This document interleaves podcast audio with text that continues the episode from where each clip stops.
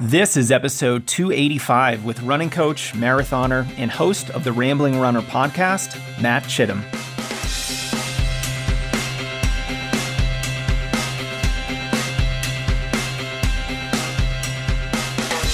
Welcome to the Strength Running Podcast. I'm your host, Coach Jason Fitzgerald, and this episode originally aired on the Rambling Runner podcast.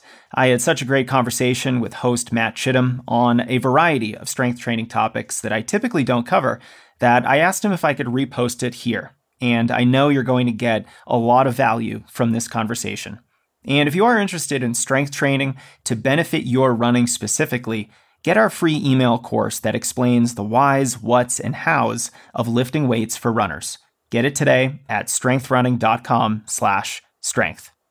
Feel free to connect with me anytime through the Strength Running YouTube channel, on Instagram at JasonFitz1, or our home base, strengthrunning.com. You'll find our award winning blog, free email courses, and our suite of training programs that focus on specific topics like injury prevention, weightlifting, direct coaching from me, nutrition for runners, and more.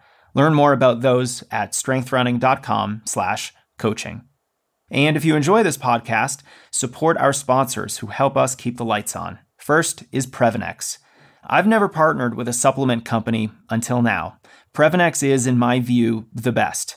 They only use the most bioavailable, clinically tested ingredients, the optimal form and dose of each ingredient, pharmaceutical grade manufacturing, testing of raw ingredients and finished products, and for every purchase you make, they donate vitamins to kids in need.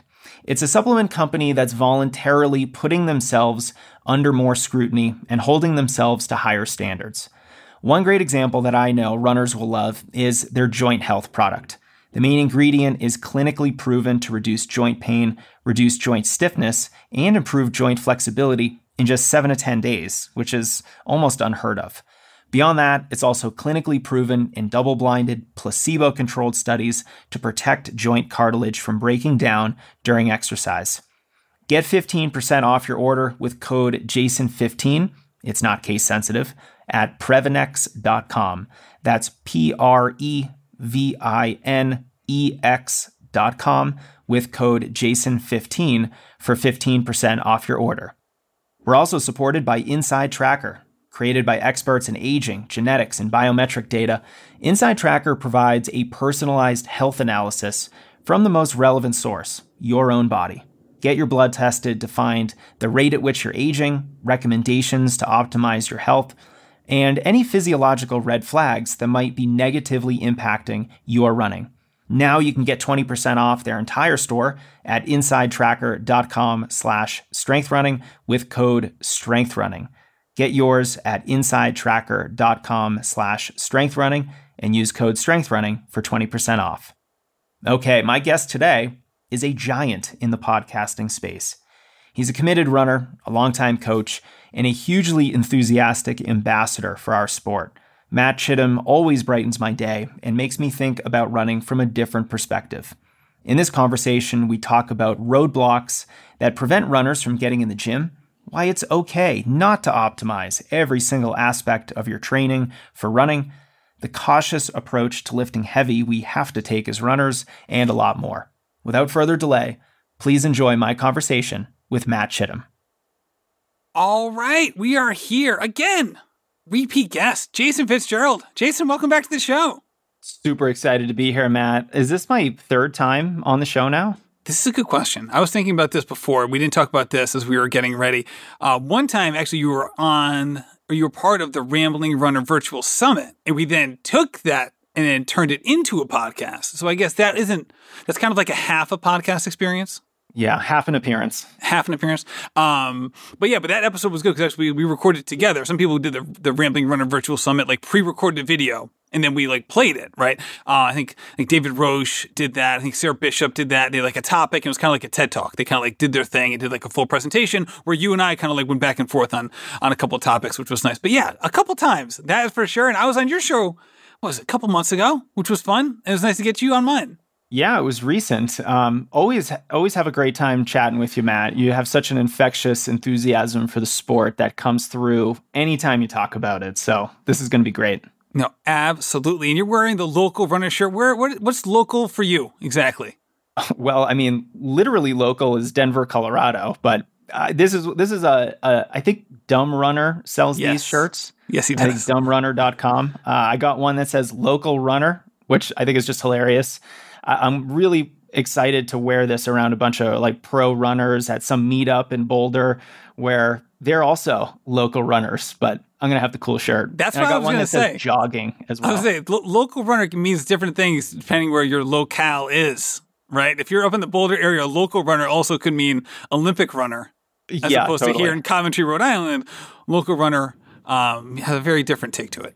Yeah, my, my local is is a little strange. I, I kind of go out in Boulder sometimes and I'm like, ooh, that's a pro runner. Oh, hey, look over there. That's an aspiring elite ultra marathoner. And it's just such a cool place to live because those high level athletes are just everywhere. But speaking of Denver, like I think about this, like, do you ever see? Because two, like we say, like pro runner, but like you, you are you're professional in the running industry. So like, and actually, one some one of the one of the more famous people in that genre also lives in Denver. Seth James DeMoor. Do you ever like cross paths? You guys do a ton of miles. He's in like the hundreds of miles. But do you ever like cross paths with him? Because I feel like you guys do similar stuff and you live in a similar area. I just I don't know if like you guys pass each other like the Spider Man meme as you're going by. I know. I'm surprised we haven't had any Strava, you know, like like run bys, whatever they call that. Oh, is You it know, you- flybys? Yeah. flybys. There you go. But no, we haven't. Uh, I, I would love to connect with Seth. He's such an interesting guy, and and he does like you know almost like the Casey Neistat version of YouTubing for running, which I think is just amazing. And he creates such such beautiful content that's so inspiring for runners. But I live kind of in like the middle of the city, you know, like not downtown, Oh, but okay. in the city of Denver. And I don't think he's super centralized in Denver. I think he might be a little bit outside. Yeah, I think he was, but then moved. I think he moved like a year and a half ago. I think he, he does a daily vlog. It's like hard. It's easy to know what's going on in his life. He's talking about it all the time. But yeah, he definitely moved. I think because he has a pretty growing family. So I think he had like a. I think he had a house that was more centrally located, but isn't anymore. At least that's how it seems. He's also on Strava, so you can kind of like see where you know Yeah, I What he is up to. Knock him a little bit. There you go. Um, well, I'm excited to chat. You know, you, wherever you're on the, the show, those episodes do do really, really well. People are really interested in what you have to say. It's one of the reasons why you have one of the top three running podcasts in the country and has been that way for years now. Uh, also, really successful website and YouTube channel as well, talking about strength.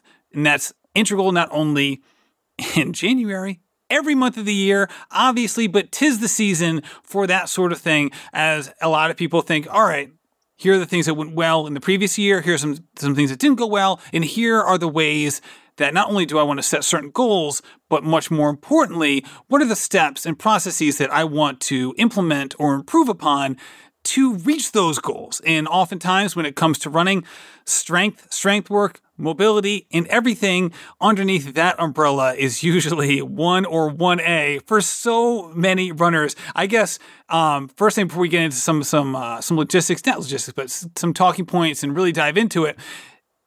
With your own business, do you see an influx of people around this time of year who really, you know, kind of like searching for this kind of information? I do see a lot of runners at this time of the year want to make some kind of change with their training. So it's just the question of, you know, what, what was I able to do last year and how can I take things to the next level? So you have a lot of athletes who simply want to take their training more seriously. And that can take a lot of different forms, right? I'm going to run more races this year. I'm finally going to get consistent with strength training. That is a big one. I'm going to finally, you know, run more than 30 miles in a week and, and see how my endurance does with a higher mileage training program. Or I'm going to run a consistent weekly workout. There's so many different ways that you can sort of level up your approach to training. And I do see that, you know, whole new year, new you phenomenon take hold of the running community as well. And, you know, there's a lot of people who who think, oh, you don't need New Year's to make resolutions. But it is this special time of year where there is this psychological undercurrent to society where everyone wants to be improving a little bit. Everyone's thinking about resolutions, everyone's thinking about leveling up their training or improving in some way. And so I think we should take advantage of this phenomenon. Let's harness it. Let's use it to our advantage. And, you know, let's reflect back on our training and, and really ask ourselves, where are the areas where we might put a little bit more effort into and get a lot more results from. So I, I think it's a it's a it's a great time of year to be working on those things. Um, I'm not one to shy away from resolutions and and improvement like that. I think we should just take advantage of it, embrace it, and see where it takes us. Yeah, absolutely. And I think this is one of those topics where there are certain topics where if someone were to bring them up to you, you would be able to maybe peg where in the spectrum of like beginner to experienced runner they would fall right? If someone's like, all right, I want to get to like, get to like you mentioned, like maybe get to 40 miles a week in running. Be like, all right, this person's probably more on like the newer end of getting into running, right? Or someone's like, hey, I want to break three hours in the marathon, right? You'd be like, oh, this person's obviously must be pretty experienced, if not like have almost decades of experience running to kind of have that goal improving on strength and mobility and those things. I feel like that is a topic that is like endemic to like literally anybody across the range. And like, I don't even see like peaks and valleys. Like, I know plenty of um, elite runners, even pro runners, who say like, "This is the one thing I want to like do better at this year." And it's like if they're saying it, and like someone at like the complete other end of the spectrum is saying it, it is such a wild thing that it's not necessarily talent or experience related in some degree. I think you're 100% right. I think strength and mobility is one of those things that can universally help every runner. It doesn't matter if you are listening to this podcast debating whether or not you should become a runner or there's the person who just, you know, competed in the 2020 Olympics. Both athletes are going to benefit greatly from strength and mobility. So, it, yeah, you're right. It's one of those things that is completely independent of ability level and I think it's actually way more important for, for the beginner runner and the pro runner because the pro runner is, is operating at a very high level. They need to do that work so that they can continue at that high level. And the beginner runner really needs strength and mobility because running is new to them. It's a much bigger stress than it is to someone who's already running 25, 30 miles a week. And they sort of need to protect themselves a little bit from all the impact force of running, the injury risk of running when you first start running, the injury risk is a little bit higher. It's this new experience for your body. And, you know, I remember the first first time I ever went running, Matt, I couldn't run 3 miles. I was a 14-year-old. I felt like I had been run over by a truck after I run walked 2.9 miles. That just shows you the level of muscular damage that you're experiencing from running. And if a 14 year old guy is experiencing that, you know, what about the the 44 year old guy who doesn't have all that testosterone coursing through their body and growth right. hormone, and they're getting nine plus hours of sleep every night? I mean, we really need to focus on taking care of our body as we start to run because it, it is a little bit of a stressful activity. So there's a lot of value in it. That's a great point. It's almost like a very shallow you right? You can get like an experienced runner who's running 30 miles a week, maybe running four or five times, who could get away with not doing some of this stuff because they're not accumulating a ton of stress. They have their off days. Maybe they don't have like some like some big goals. They're just kind of running for fitness where they could get away with doing this and not becoming injured and maybe not being like, oh, I'm leaving meat on the table. I'm leaving like, you know, meat on the bone here. They're just kind of like, hey, I'm just, I'm just doing my thing, whatever. And them, again, not that it wouldn't help them, but they could get away with not doing it and it not have a, not doing it wouldn't have an adverse effect. Right. Whereas like the, the, the extreme, not the extremes, but kind of like each end of the range, you would have, um, some pretty deleterious effects could happen if someone doesn't incorporate this into their, uh, their athletic profile.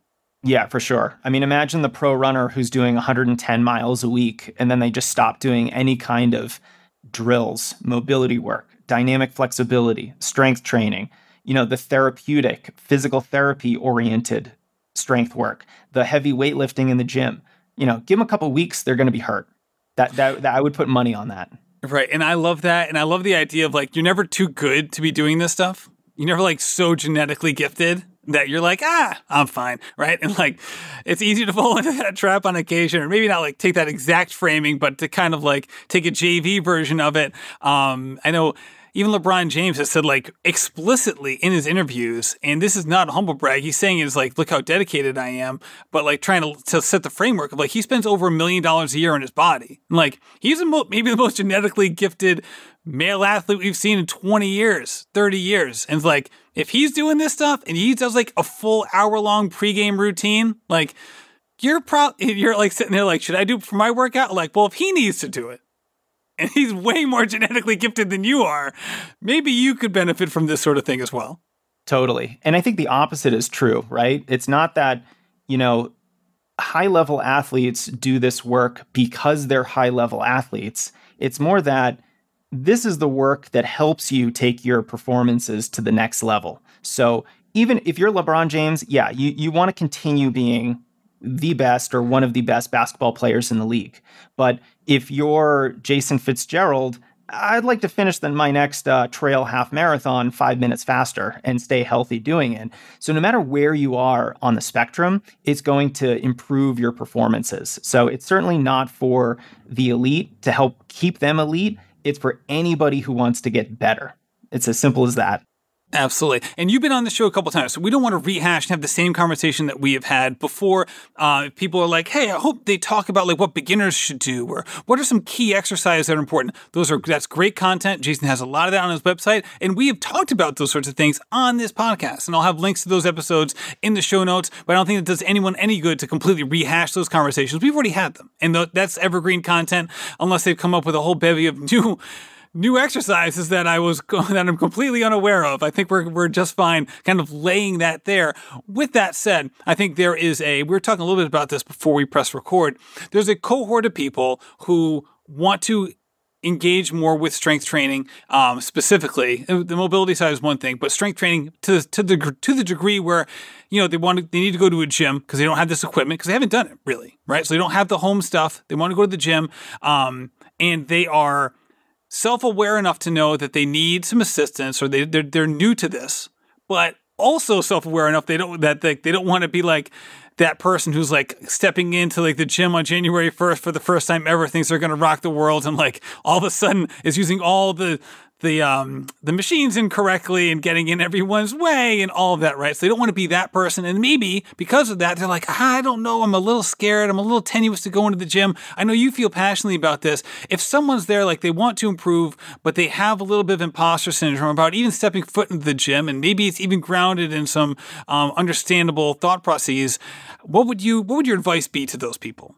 Yeah, it's a good question because there is a little bit of trepidation, especially among runners, getting into the gym because the gym is this alien environment. We're not used to it. You know, I- am much more comfortable flying around the track in my split leg running shorts with no shirt on than I am throwing around heavy weight in the gym with the rest you should wear that bros. same outfit in the gym.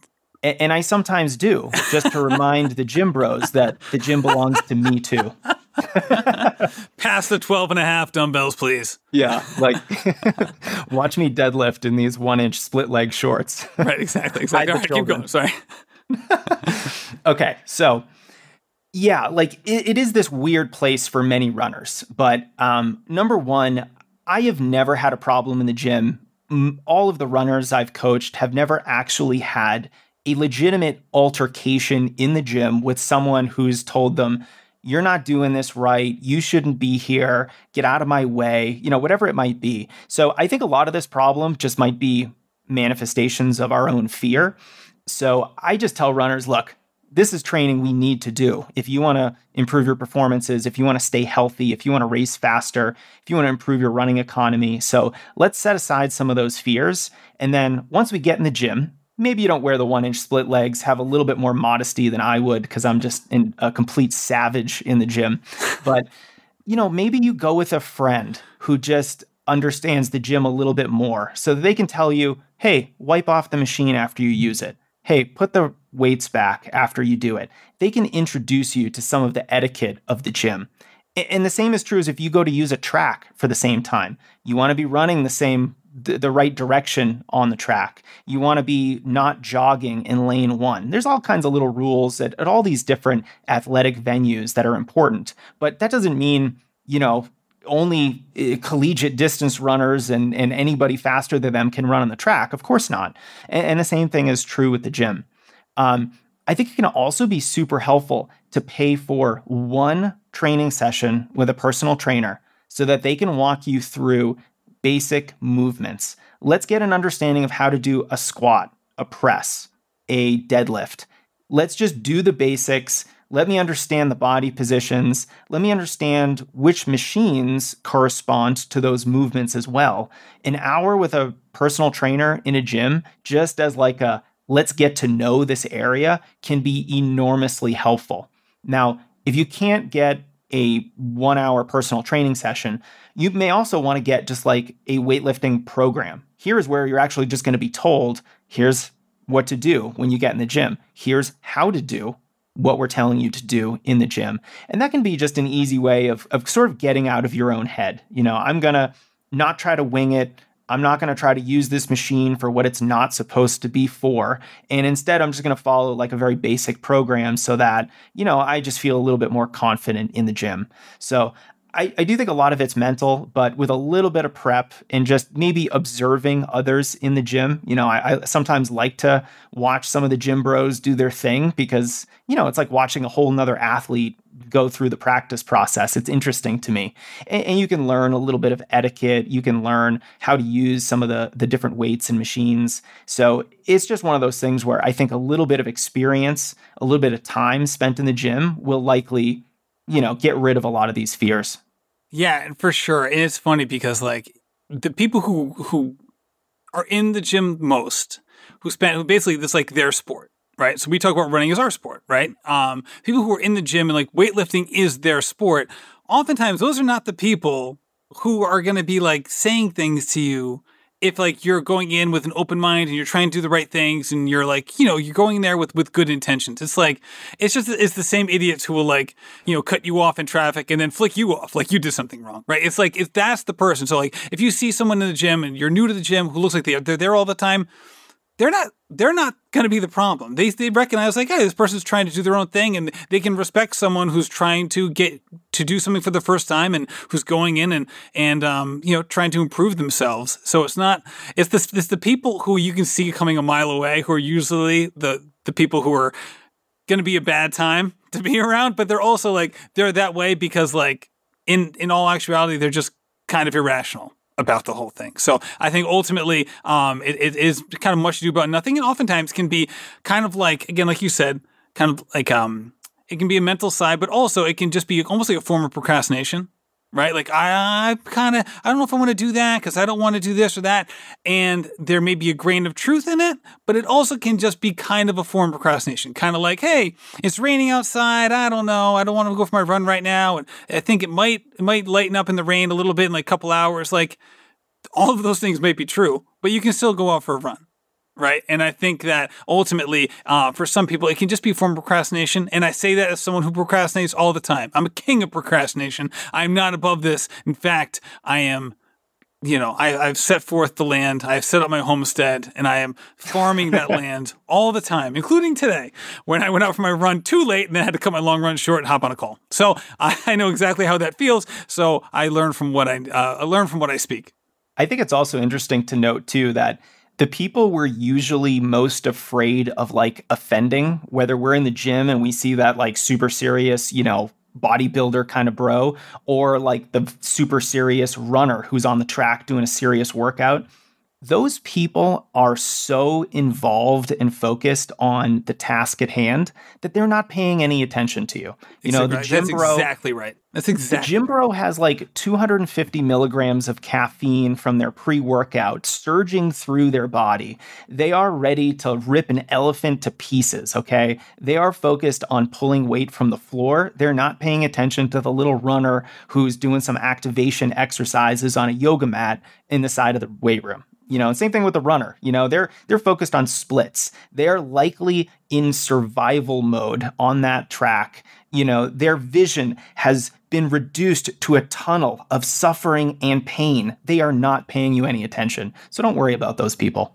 That's exactly right. And one thing I wanted to have you on the podcast say talk about was like a thing that I've seen um, that I think is fascinating. I think it's a topic that I just haven't talked to many people on. Uh, my friend Maurice Lohman, who's been on the podcast before, the Marathon Panda, people may know him. Um, he has gotten into this, and we've had some conversations on this topic, but I haven't brought it to the podcast. And that is, there are plenty of people who, and we just talked about this, who want to do like some strength training that are new to it and want to be more running focused. All right, how, do how do I become better as a runner? I want to get in the gym and I want to incorporate that so that I can get to the starting line. I can run better. I can run faster, up my mileage, all the positive things.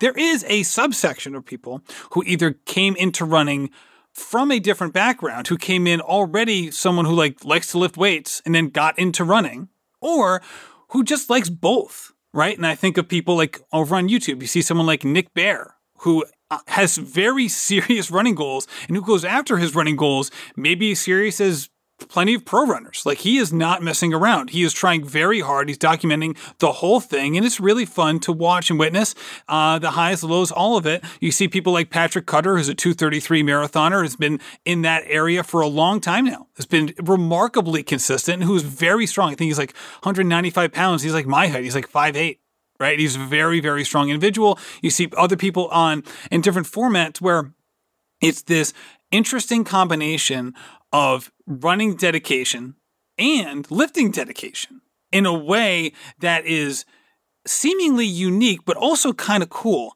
And the thing I wanted to talk to you a little bit about, and I know I texted you about this, was I, I kind of get a little frustrated when I see some of these people um, lampooned is, is is too harsh of a word, but in that genre, um, from people because I'm like they're doing the things that they love to do, they're succeeding in them, and I think it's perfectly fine if like especially an amateur is not dedicated like every activity to get every like one percent out of their out of their um their running. It's okay to love two things. It's okay also to be like, yeah, I might sacrifice like 10%, you know, 5 to 10% of my speed but I'm what I'm giving it up for is a great trade because I also like doing this other thing too. And I think it's an interesting thing that we're seeing, especially considering some of the popularity of some of these individuals. Yeah, for sure. I mean, I, am someone who also follows Nick Bare. I think he has not just like great content, but he's building a business in public. He's training in public. It's it's just really fascinating to watch. Um, now, you're right. You can do both. You know, it's as simple as that. You can lift heavy weight and focus on hypertrophy, try to get big, and also run regularly. And you can sort of put your weightlifting in maintenance mode while you're going after a big running goal like training for a marathon, which is something that Nick Bare did. You know, he's still lifting weights, but you know, he lost 20, 30, 35 pounds in the process because he wasn't really running or I'm sorry, lifting the same way you would if, if you were like true bodybuilder. Uh, and, and, the same thing is right now. Like he he has scaled back his running and really is focusing on his bodybuilding. He's entering a bodybuilding competition. So you can absolutely do both. Now, Matt, let me explain to you my bias. I come from a collegiate cross country track and field background. I am like the pure distance runner. So when I'm talking about strength training, I am typically like presenting runners the optimal approach. What Nick Bare is doing is not the optimal approach. You know, you have you have no real like professional runners doing what Nick Bare does. Right. With that said, I don't think there's anything wrong with it. So I think both things are true. If you are a runner who wants to go 100% all in on your running, there's a certain way that you should approach strength training. If you're someone who is coming from a weightlifting background and you want to maintain that, well, you might make a couple modifications to your weightlifting program, but you might still follow a, a generally bodybuilding centric weightlifting program while you're training for a 5K or a marathon or whatever it might be. And, you know, maybe your running is slightly handicapped, but look, at the end of the day, you're doing two things that you love to do. You can still progress and improve and get a lot better. So I don't think we have to take this either or approach. We can have an and approach. We can do both, have fun doing both, and still reach many of our goals with the understanding that, like, look, if you want to run a marathon with an extra 15 pounds of muscle, you're probably going to run a little bit slower. You know, that's just kind of the physics of the the event. You know, you look at any g- greatest marathoners in the world, they're not carrying around a ton of extra muscle. So it really just comes down to do you want to go 100% all in on optimizing your training or do you want to be really good, just not like perfect at multiple things? And, and I think both are wonderful things to go after. Right. I think it definitely changes your ceiling, right? Like, definitely changes your ceiling. And if you're okay with that trade, that's fine. The thing that, like, I want, and I think Ken Rideout is another good example of this. Ken is an unbelievable Masters runner, big, strong guy, too. Someone who, like, worked his way up, has, he has a boxing podcast with Teddy Atlas. Like, he is, like, really interesting, but he's also, like, one of the best Masters runners in the, in the world. And it's a really unique situation.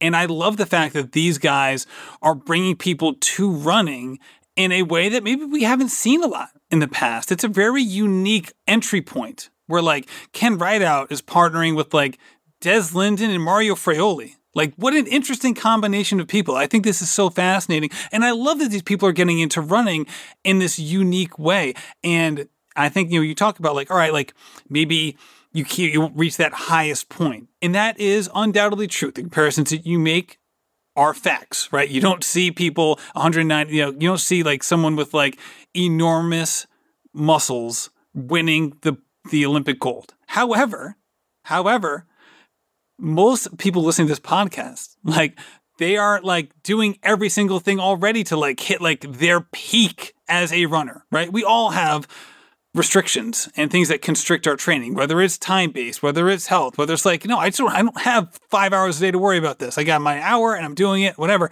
And it's just like, I think I'm just, I guess I'm, I'm more passionate about this the more I go of like, if you can do certain things just as an athlete, you and I have talked about this. So there's a difference between being merely a runner and being, being an athlete. If you can do things that you love doing as an athlete, the excitement therein is going to help you so much. Just stay consistent, right? You just love doing it. Also, again, while it may hurt your ceiling, being a good, strong athlete generally is a positive thing. And if doing this sort of thing is going to, if you're like, hey, I don't mean consistency, I don't keep, I'm not super consistent if I'm doing some of these more running focused things, but if I incorporate it into like a bigger strength training plan that I did when I was in college that I really love doing and that I, I liked going to the gym and doing that three or four days a week and I incorporate it into that, and then I'm more likely to go to the gym. It's like, oh, okay, well then do that. And I think that I, I love the fact that these people are getting into running. I'm really rambling now, em- embodying the name of the podcast, but I just think that there are so many positives to this and that the negatives of it oftentimes are at that extreme of potential, the point where like most people aren't even getting quite there anyway. So it's almost like it's kind of superfluous to the conversation for a lot of people. Yeah, I have two points on that. Number one, I think something is better than nothing. And many people aren't really doing anything with regard to strength training. You know, many runners that contact me and are interested in this aren't doing really much of anything. So I think doing quote unquote the wrong strength training is far better than not doing any strength training at all. The other thing that I think is really interesting about this is is what you were mentioning about bringing people into the sport. You know, the high school cross country and track scene, the college cross country and track scene, that's one avenue that brings people into the running scene as an adult, but it's not the only avenue. And I might actually argue that it's not the best avenue because there's a lot of my former teammates that at 22 years old were completely burned out from running. They were done at 22. They did eight years of cross country and track. You know, they they ran a 418 mile, and then once they graduated, they never ran another step in their life because they were like, I just can't suffer like that anymore. I don't want to run 85 miles a week.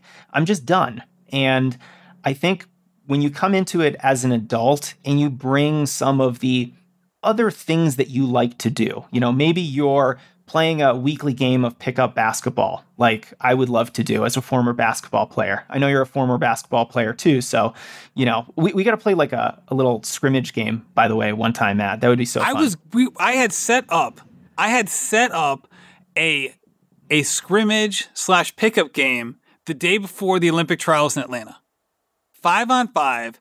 We were going to play. and then I didn't end up going because I got sick with the flu which for some reason kept showing up negative on the flu test. I guess everyone can guess what that turned out to be. Um, and yeah, after the Houston Marathon, and um, so I didn't end up going down, but like I, I was ready. We got Carrie Tollefson was going to play, Billy Yang was going to play. We we got it going. So maybe maybe Orlando 2024, we can all meet up at like the Disney Sports, you know, Disney Sports Complex and get it going. Oh, I, am in. I'm in. I, this this sounds like one of the most fun things ever. Um, but yeah, like, you know, these adults who are like, oh, I still want to play my game of pickup basketball, or, you know, I've been lifting weights for 15 years. Can I still kind of get in the gym twice a week? I think by being super dogmatic about this is exactly how you have to structure your weightlifting if you want to run effectively as well, you know, that is a way to, to make people not really embrace the sport. So I think it's a great way to get people involved in the sport to say, hey, look, you can do a little bit of hypertrophy training in the gym. Try to get big. That's not really going to hurt your running too much. You know, if if you're, you know, putting on 80 pounds of muscle and you you still still want to run your 100 mile ultra marathon, you know, those things might be a little bit challenging to do at the same time. But for the most part, we can do both. It's a great way to get people involved in the sport, and uh, it, it just keeps people engaged in it as well. And the other thing too is that I think this gets lost on some people. This goes for beginners and uh, and, and, and the people we're already discussing is that if you're building a really good aerobic base and you're running, you know, dozens of miles a week and maybe getting into the 50s and 60s, like, like listen, putting on muscle is no easy task. I'll just say that. There are plenty of people who are like, I don't want to get big from lifting. Like, go tell that to someone who's actually tried to get big in lifting, and they will start laughing hysterically. It's incredibly difficult, especially as you get older, to like actually bulk up and get big. Like, you have to eat a ton of calories. You need to be in the gym a lot. You have to like, it is very difficult to do. So it would be, it'd be like someone saying, I want to pick up running, but I just don't want to run a four minute mile. Like it's just too fast for me. It's like, don't worry. It's not going to happen. You're fine. Yeah. Right. And it's like, that, you also get that point of like, oh, you give this like, it's almost like this this idea of like this idea of what could happen and you're like if you could be so lucky like that that sort of thing that you're worried about the chances of it happening are so small like it's never gonna happen you're gonna be just fine and another thing i meant to bring this up earlier is like the influx of people into running through OCR. Because we've seen a lot of OCR athletes have traditional running coaches as part of their training. I think Megan Roche coached like three OCR champions this year, and she's a traditional trail and ultra running coach, and that she's coaching like short course OCR champions. But you'd be like, how are these combined? It's all it's about all about the aerobic base. It doesn't like coach every aspect of their OCR life. Like she's not teaching them how to like throw a javelin into like the dartboard, right? At an OCR competition. But you have these people who they know, like, all right, if I want to get better at OCR, building my aerobic base through running, because running is a major part of what we're doing, is really important. And yet, I want to make sure I'm doing all these other things so that I'm good at my uh, at my main um, activity I think this is another way that people get into the mix. And I think it's, it really is fascinating. It touches on what you've talked about so many times about being a good athlete. And I just love the word that you used before about not being dogmatic about this sort of thing because there are so many ways to do this that I feel like if people approach this in a way where they're like, hey, instead of me being like, all right, what is Keira D'Amato doing? I'm going to do what she's doing. There's nothing wrong with that. However, if you like lifting, then continue to lift that's fine. Even if like Jared Ward's not doing it, you're not going to be Jared Ward anyway. Who cares? You're going to be, go be the best version of you and do it in a way that's sustainable. And part of sustainability is liking what you're doing. And as people who build our own businesses, we know this firsthand. Like there's going to be plenty of days where you don't like what you're doing, even if you love what you're doing. Right. So if you already don't like it on the best days, you're just not going to do it on some of the harder days. Yeah, let's make it something that you actually enjoy doing. And uh, I think you're right about OCR. OCR is is almost like uh, a gateway drug for non-runners to try some running, and, and it gets them hooked on it. Uh, and, and, I think Megan Roche is 100% right that you know the be- I've been saying this actually since 2012. Um, the best OCR athletes are runners. You get a lot of strength athletes, CrossFitters, etc., who go do some sort of OCR, obstacle course race, and they think they're going to be great, and then they get their butt handed to them by a runner, and they're like, "Oh, but but I was better at climbing up the rope ladder." It's like, "Yeah, but the runner was running 5-minute pace in between the obstacles." So, of course they kicked your butt.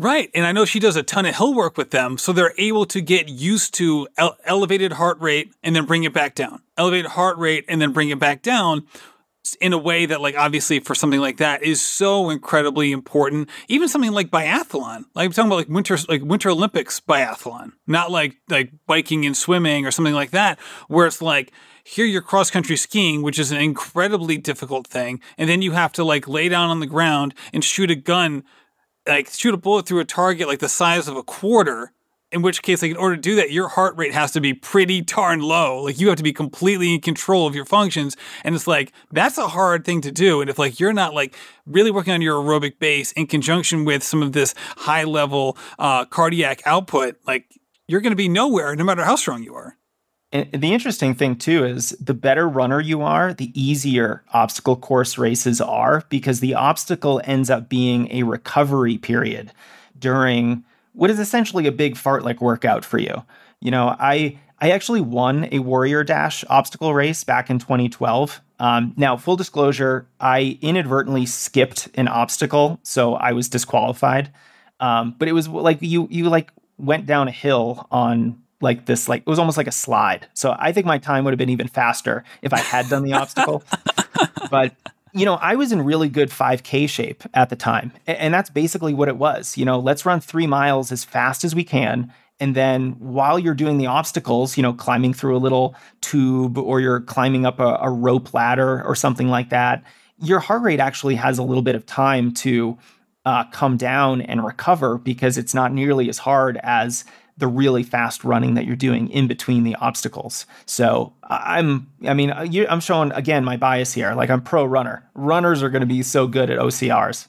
Well, it's a fact. We've seen it, right? And even if like they didn't come in as runners, if they train as runners, then you know that that again, their entry point almost doesn't matter necessarily. Depending, it might it may change the way or the length of the um the onboarding process for you to reach to the highest level. But ultimately, if you do the run training, I guess the proof is in the pudding on that one. Let's talk about lifting heavy. This is something that um, there's some people like to do, some people don't like to do, but there's certainly um, a certain running companies kind of focus on this, people that I really respect. And we even have folks like Nell Rojas, who's one of the best American runners in the country, who advocates this strongly. And, and, and not only does she advocate it, she does it herself. So um, I think there's definitely a subsection of people who are really interested in this and want to learn more. Uh, one thing I want to touch on on this topic is not necessarily like, is it good or bad? Because I don't think it, it's either. I think it's like, again, it's, it's a net positive, no question about it. Um, but I worry about how people approach lifting heavy in terms of like going to failure and what that could mean and what that is and why it's not, I guess, and I guess the the negatives that are therein and going to failure, especially if you're in a lifting heavy model. So, can you touch talk about this a little bit? I know I'm springing this on you. I was thinking about this today on my long run, um, but because I, I have, a runner who's who's doing this, and I was talking to her yesterday about it. But I think it's something that's really important, especially for people who um, know that lifting heavy might work for them, but don't have a ton of information about what that means. This is a great question.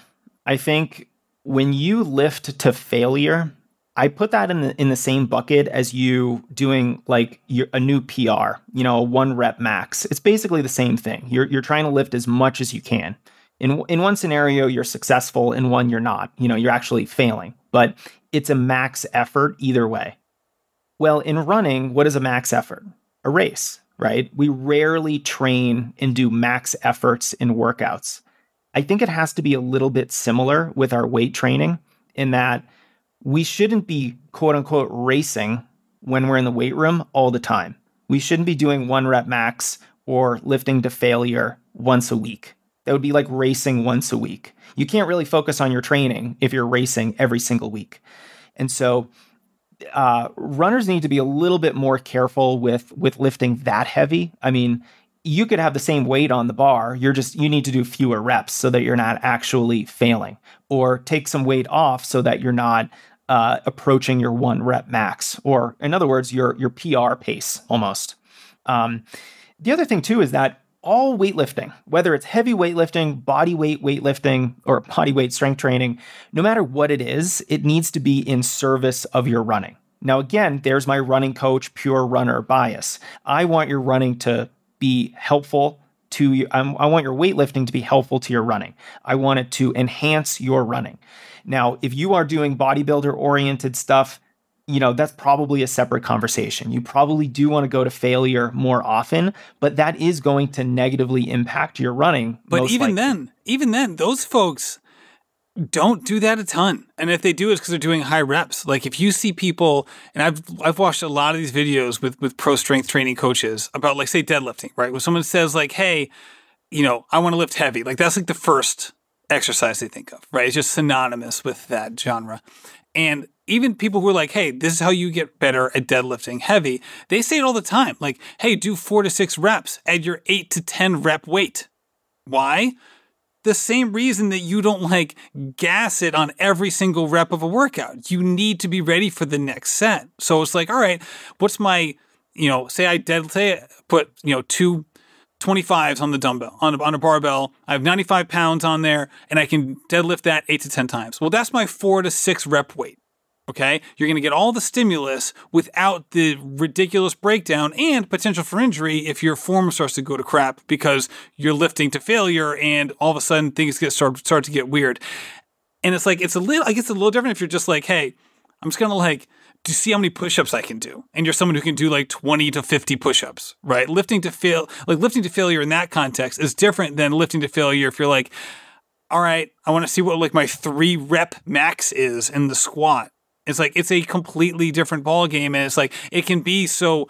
Again, not only is it is it, is it not the best use of your time, and it can potentially get you hurt, but even people who do this for a living, like they don't do that. They they train with weights the same way you train when you're doing 800 meter repeats, right? They do it in a way that they can still do the next rep, and so that like they're not so sore they they don't go to the gym the next day and things like that.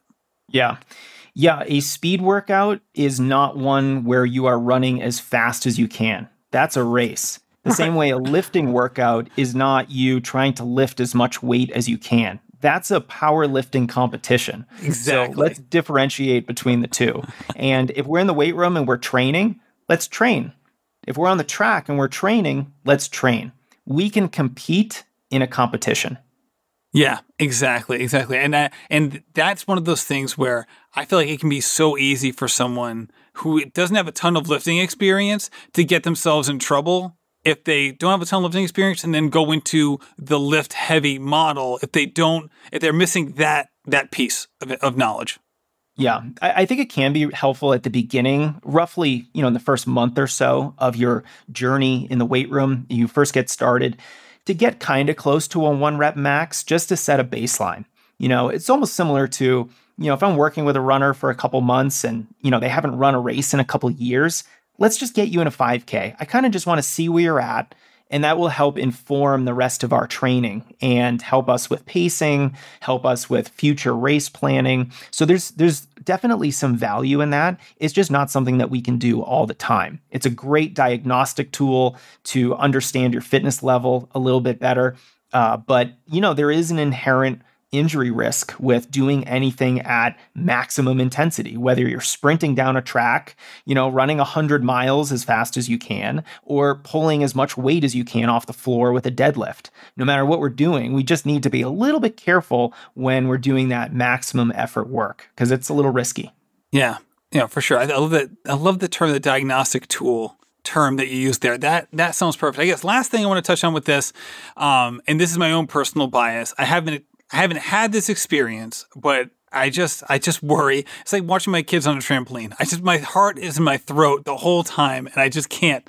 I just can't even look. It's um it's CrossFit.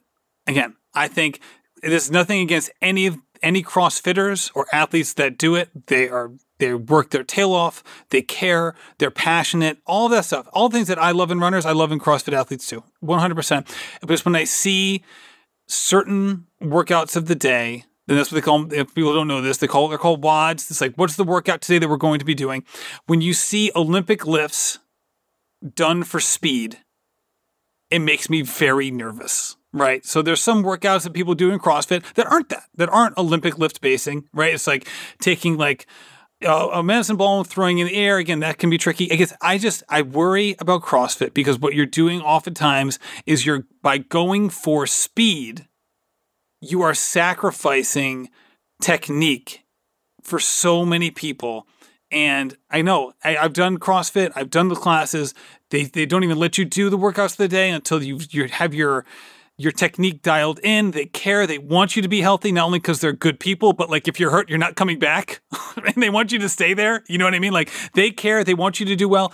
But I just have seen so many people get injured and I've just, it's just, it makes me so nervous. Again, none of these exercises are bad, but when you do them for speed, just like if I tell my kids, all right, I want you to clean your room as fast as you can, that room is not going to be very clean right? It's just it, it, it, it's when you add that speed component it just makes me incredibly nervous. I would like to hear how you view CrossFit, not even, and then we can come back connected to running. But I know some, we talked before, like people can do two things at once. There's plenty of runners who want to also do CrossFit, maybe once or twice a week. And just what's your opinion on that? Yeah, I have a complicated opinion about CrossFit because CrossFit is a complicated activity to engage yourself in. On the one hand, if this is how you are getting your strength training, your a part of a community, you really enjoy it. If you didn't do CrossFit, you wouldn't be exercising or lifting weights, then I think you should continue doing CrossFit. But just like you said, Matt, when you are doing a a power-based movement like a snatch or even like um, you know a, a clean and jerk, there are CrossFit WODs workout of the days where you know, you're doing these for speed, and it's called an AMRAP workout, as many reps as possible. And so, on the one hand, you have an Olympic movement like, you know, the the clean and jerk. It is a speed based movement. I mean, that's what power is. It's strength expressed quickly. But there's a huge difference in what CrossFit does. CrossFit doesn't say, when you pull the bar off the ground, it needs to be a fast, powerful movement. You need to get it above your head as quickly as possible. That's not what they say. They say, once you do that, you need to then put it back down on the ground and do another one as quickly as you can and try to do as many as you can in a certain time period. That is so different. That's basically like saying, you know, I want you to run this 200 meter repetition as fast as you can. Okay, that doesn't seem so bad. Now now it's like, I want you to do as many 200 meter reps as fast as you can in 10 minutes. Now this becomes a very strange workout, right? And that's what these AMRAP workouts are often like, where you are doing highly technical lifts that demand good form or else you know you're going to hurt your vertebra you're really going to hurt yourself you know there's real risk of injury here and you're put you're, you're putting yourself in an environment where your form is inherently going to break down because you're not focused on good form, you're focused on speed. You can't focus on both at the same time. You can't focus on uh, running as efficiently as you can in the final 600 meters of a marathon. You're trying to go as hard as you can. You know, you're going to sacrifice a little bit of form to get a little bit extra time. There's a time and a place for that. When you're in training and you're doing a technical lift like that, and you're trying to do as many as you can in a certain time period, you are incentivized. And if you want to understand people, you got to understand incentives. You are incentivized to compromise form to get in one extra rep. And that's an inherently risky environment to be in. And, and I think it's too dangerous for most athletes, especially runners who, you know, like this isn't their thing. Their thing is running. The, the Especially if people are competitive, right? Especially if they're competitive. Because even if yeah. all the instructors are there and they know all the risks we do, they know them int- more intimately than we do, right? They, they live and breathe it. And they're like, no, try to have the same form. They're trying to like thread that needle. But if you have like a type A competitive individual who's stepping up, who sees someone next to them going a little bit faster, even if you tell them all the things in the world about like try to resist that urge it's tough. It's tough to resist it. And like again, I'm not going to demonize anyone on this. I think everyone can be doing all the right things. But like you said, like sometimes just like the human animal in us just wants to go faster and do better and they want their name on the wall and, and all of this stuff. So even if everyone does all the right things, it can still be a very compromising situation. Yeah, it can it can really be a, a tricky situation for runners because you know it, it's fundamentally unsound. It is physiologically unsound to do a technical lift for speed, uh, as many reps as you can in a certain time period. You know, no Olympic lifting coach will have you do that. And, and that's their specialty. That's literally what they coach all day, every day is Olympic lifts. And they will tell you, we never do as many reps of an Olympic movement in a certain time period as we can because that's crazy. That's that's not that's not something that even should be a thing. Meanwhile, you just have CrossFit coaches who do that. So I do think it is a fundamentally unsound, an inherently unsafe practice. So, yeah, I mean, you can have coaches say, well, we check on form. Well, no, you can't prioritize form in a speed based environment. Full stop. Right. And also, that's reactive, right?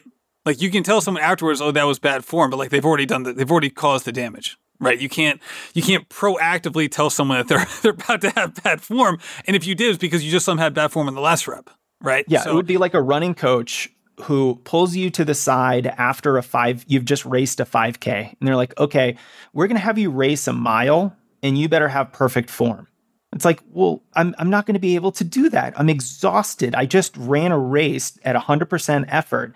And now you basically want me to do another 100% high intensity effort with good form. It's just an inherently, fundamentally silly thing to do. Right.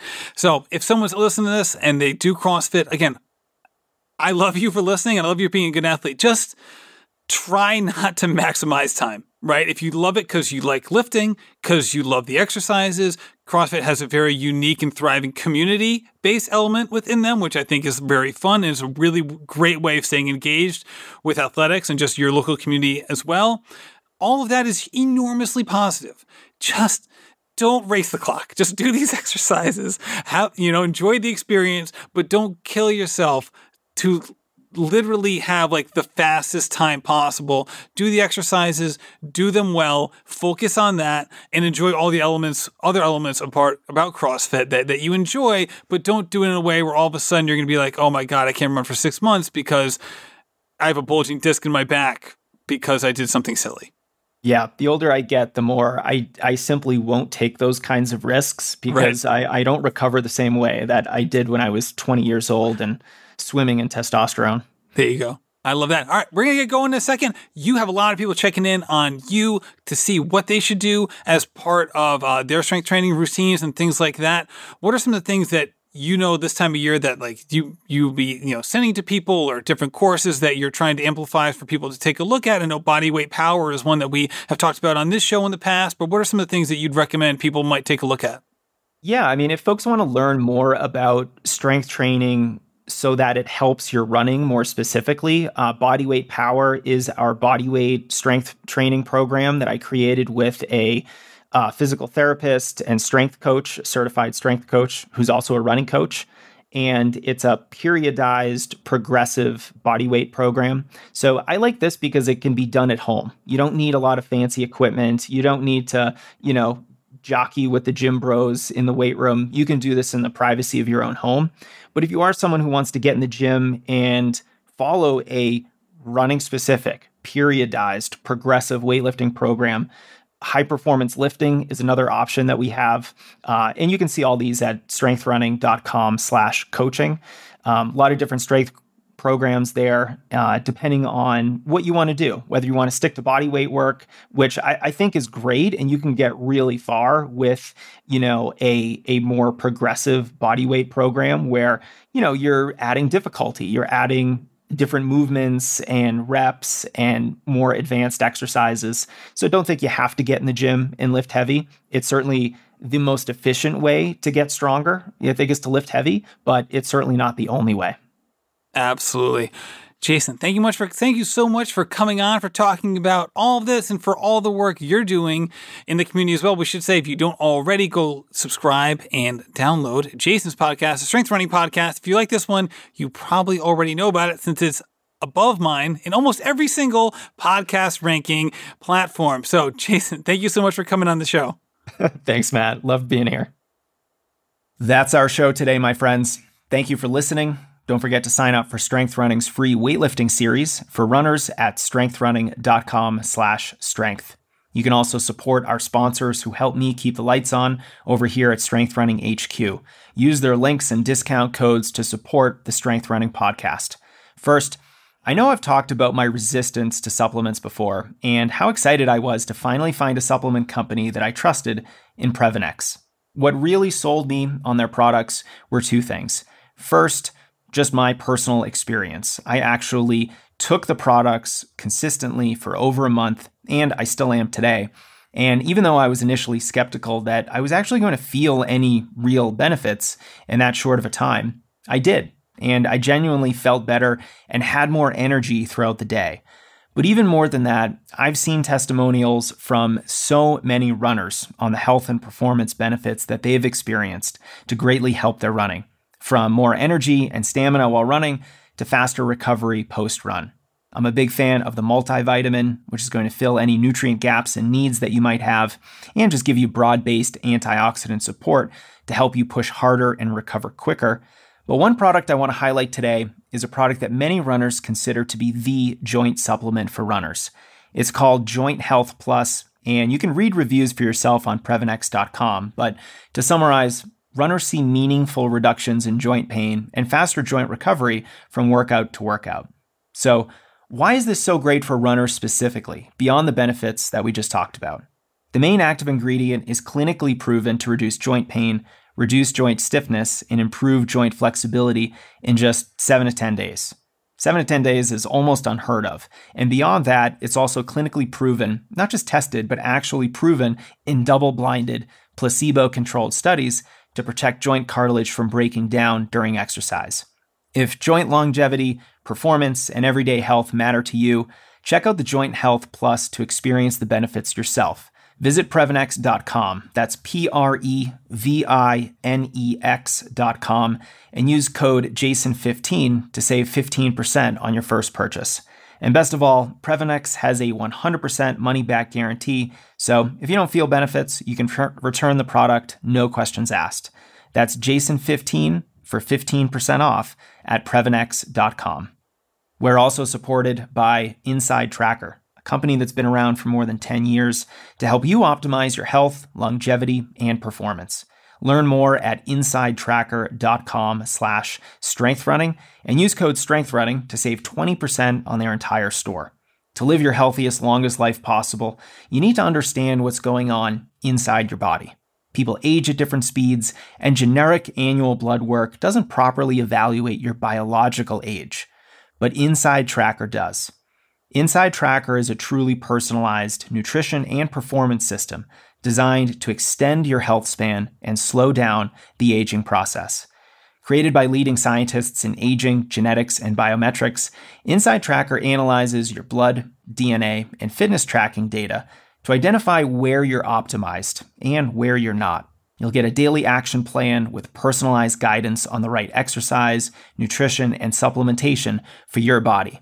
You can also add Inner Age 2.0 to any plan, and that'll help calculate your true biological age to see how you're aging from the inside out.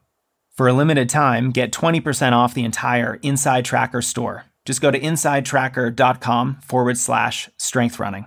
That's insidetracker.com forward slash strength running. That's our show, runners. Thank you for listening, subscribing, and sharing this show with your friends. Support us by using our sponsor links, reviewing the podcast, or getting a training program for yourself at strengthrunning.com slash coaching. And I'm always here to help, so don't ever hesitate to reach out to me through the Strength Running site, or you can message me on Twitter or Instagram. My handle is Jason Fitz1. Talk soon.